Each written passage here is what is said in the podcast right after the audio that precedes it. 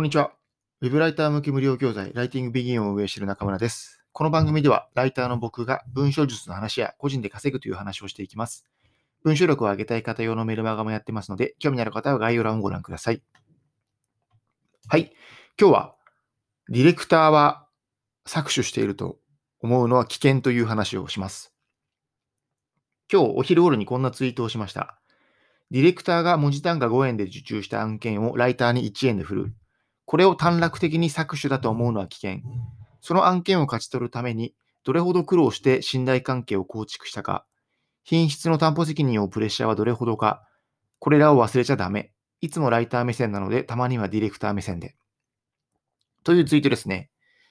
で、ちょっとこのツイートした裏話を言っておくと、えっと、僕結構ライター目線の発信が多くて、まあそれはあえてやってるんですよ。あの、まあ僕自身の強みがディレクション経験はまあ正直そこまで、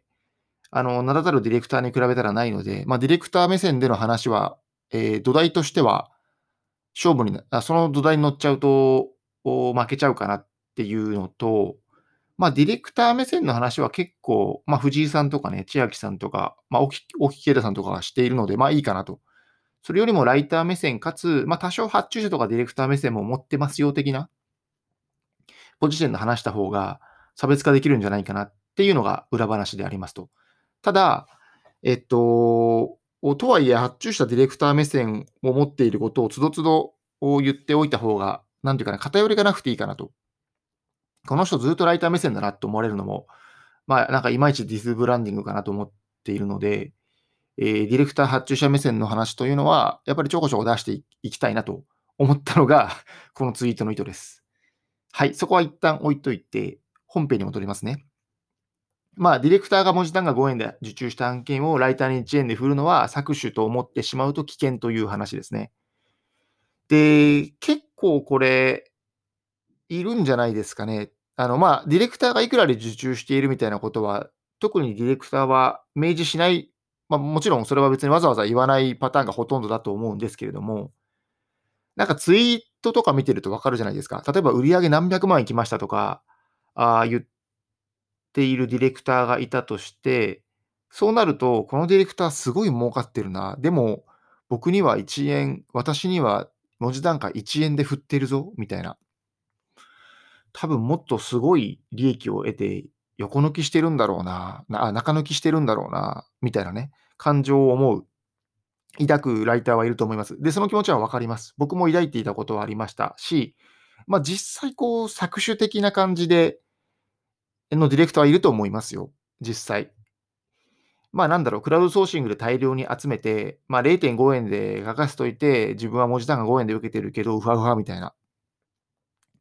パターンはあると思いますが、まあそれだっても、そのパターンだとしても、ディレクターは、あそもそも、まあ単価5円っていうのは今ちょっと適当に言ってますが、例えば5円だとして、え文字単価5円で、えー、受けるだけの信頼関係をクライアントと構築してきたわけですよ。で、その信頼関係を構築するまでには、当然低単価で案件も受けているだろうし、もしかしたらこう理不尽な要求にも応えてきただろうし、それこそ寝る間を削って、遊ぶ間を削って努力してきた、あいろんなものを犠牲にしてきて、信頼関係を構築している可能性もありますよね。でもっと言うと、当然品質担保の責任はディレクターが負うわけですよ。ライターの記事がの品質がいまいちだとしたら、鬼のようなリライト作業が必要になるわけですよ。で、えっと、当然ながら、それで結果が出なければ、クライアントにワーワー言われたり、クライアントから切られるのはディレクターですよね。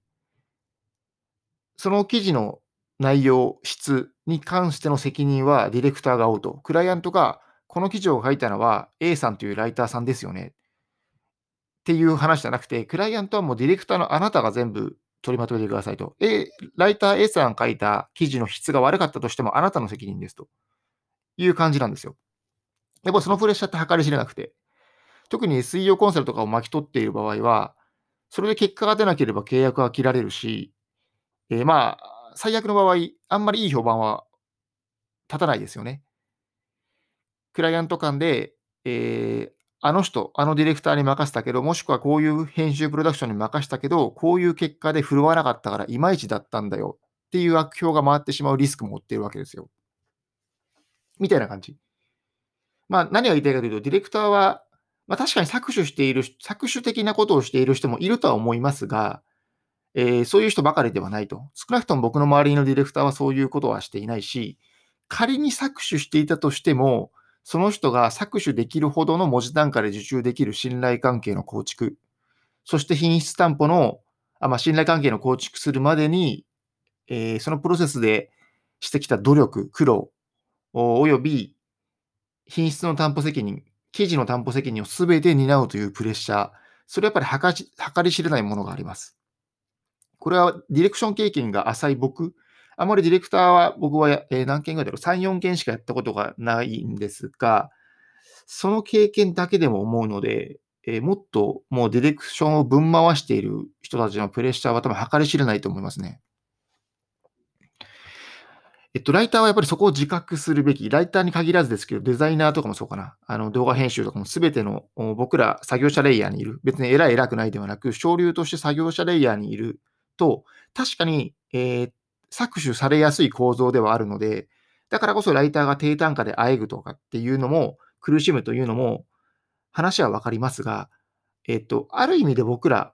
えっと、作業者レイヤーにいる僕らライターというのは、責任が重くないんですよね。ディレクターとかに比べるとですよ。もちろん責任感はあ責任はあるし、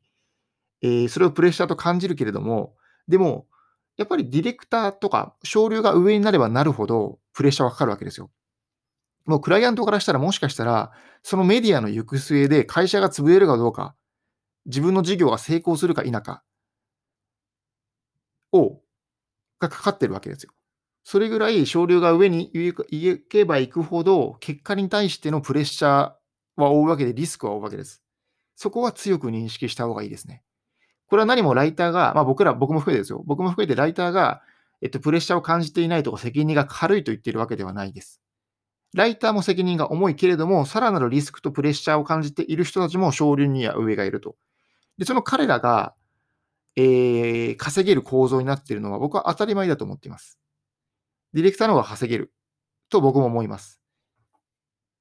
でも、その裏にはそういう苦労とかプレッシャーがあるよという話ですね。で、ちなみに僕はディレクションやらない理由というのは、えー、そのプレッシャーとか、あ,、まあ、あとは、ライターを管理する、マネージメントするというところが、まあ、苦手かどうかはわからないですけど、僕は好きじゃなかったからですね。うん。だから僕はライターのレイヤーで、えー、稼げないかか、え、いかに稼げるかあ、いかに面白い仕事ができるかを追求して、ちょっと今のよくわからないポジションにいるというのが、まあ、ちょっと脱線しましたが、そんな感じです。はい。なので、えー、まあ、ディレクターとか発注者が持っているプレッシャーとか、それまでに生き、えー、信頼関係を構築したまでの苦労みたいなのは、なんとなく想像して頭に入れておくといいと思いますね。そうすれば、えー、ディレクターの気持ちがわかるので、ディレクターと一緒に二人三脚でメディアを運営したり、えー、彼らに貢献したいなという気持ちが強くなるそれは回り回って、えー、自分の利益にもなると思います。まあ、信頼関係が構築すればで、えー、ディレクターとの信頼関係が構築できれば、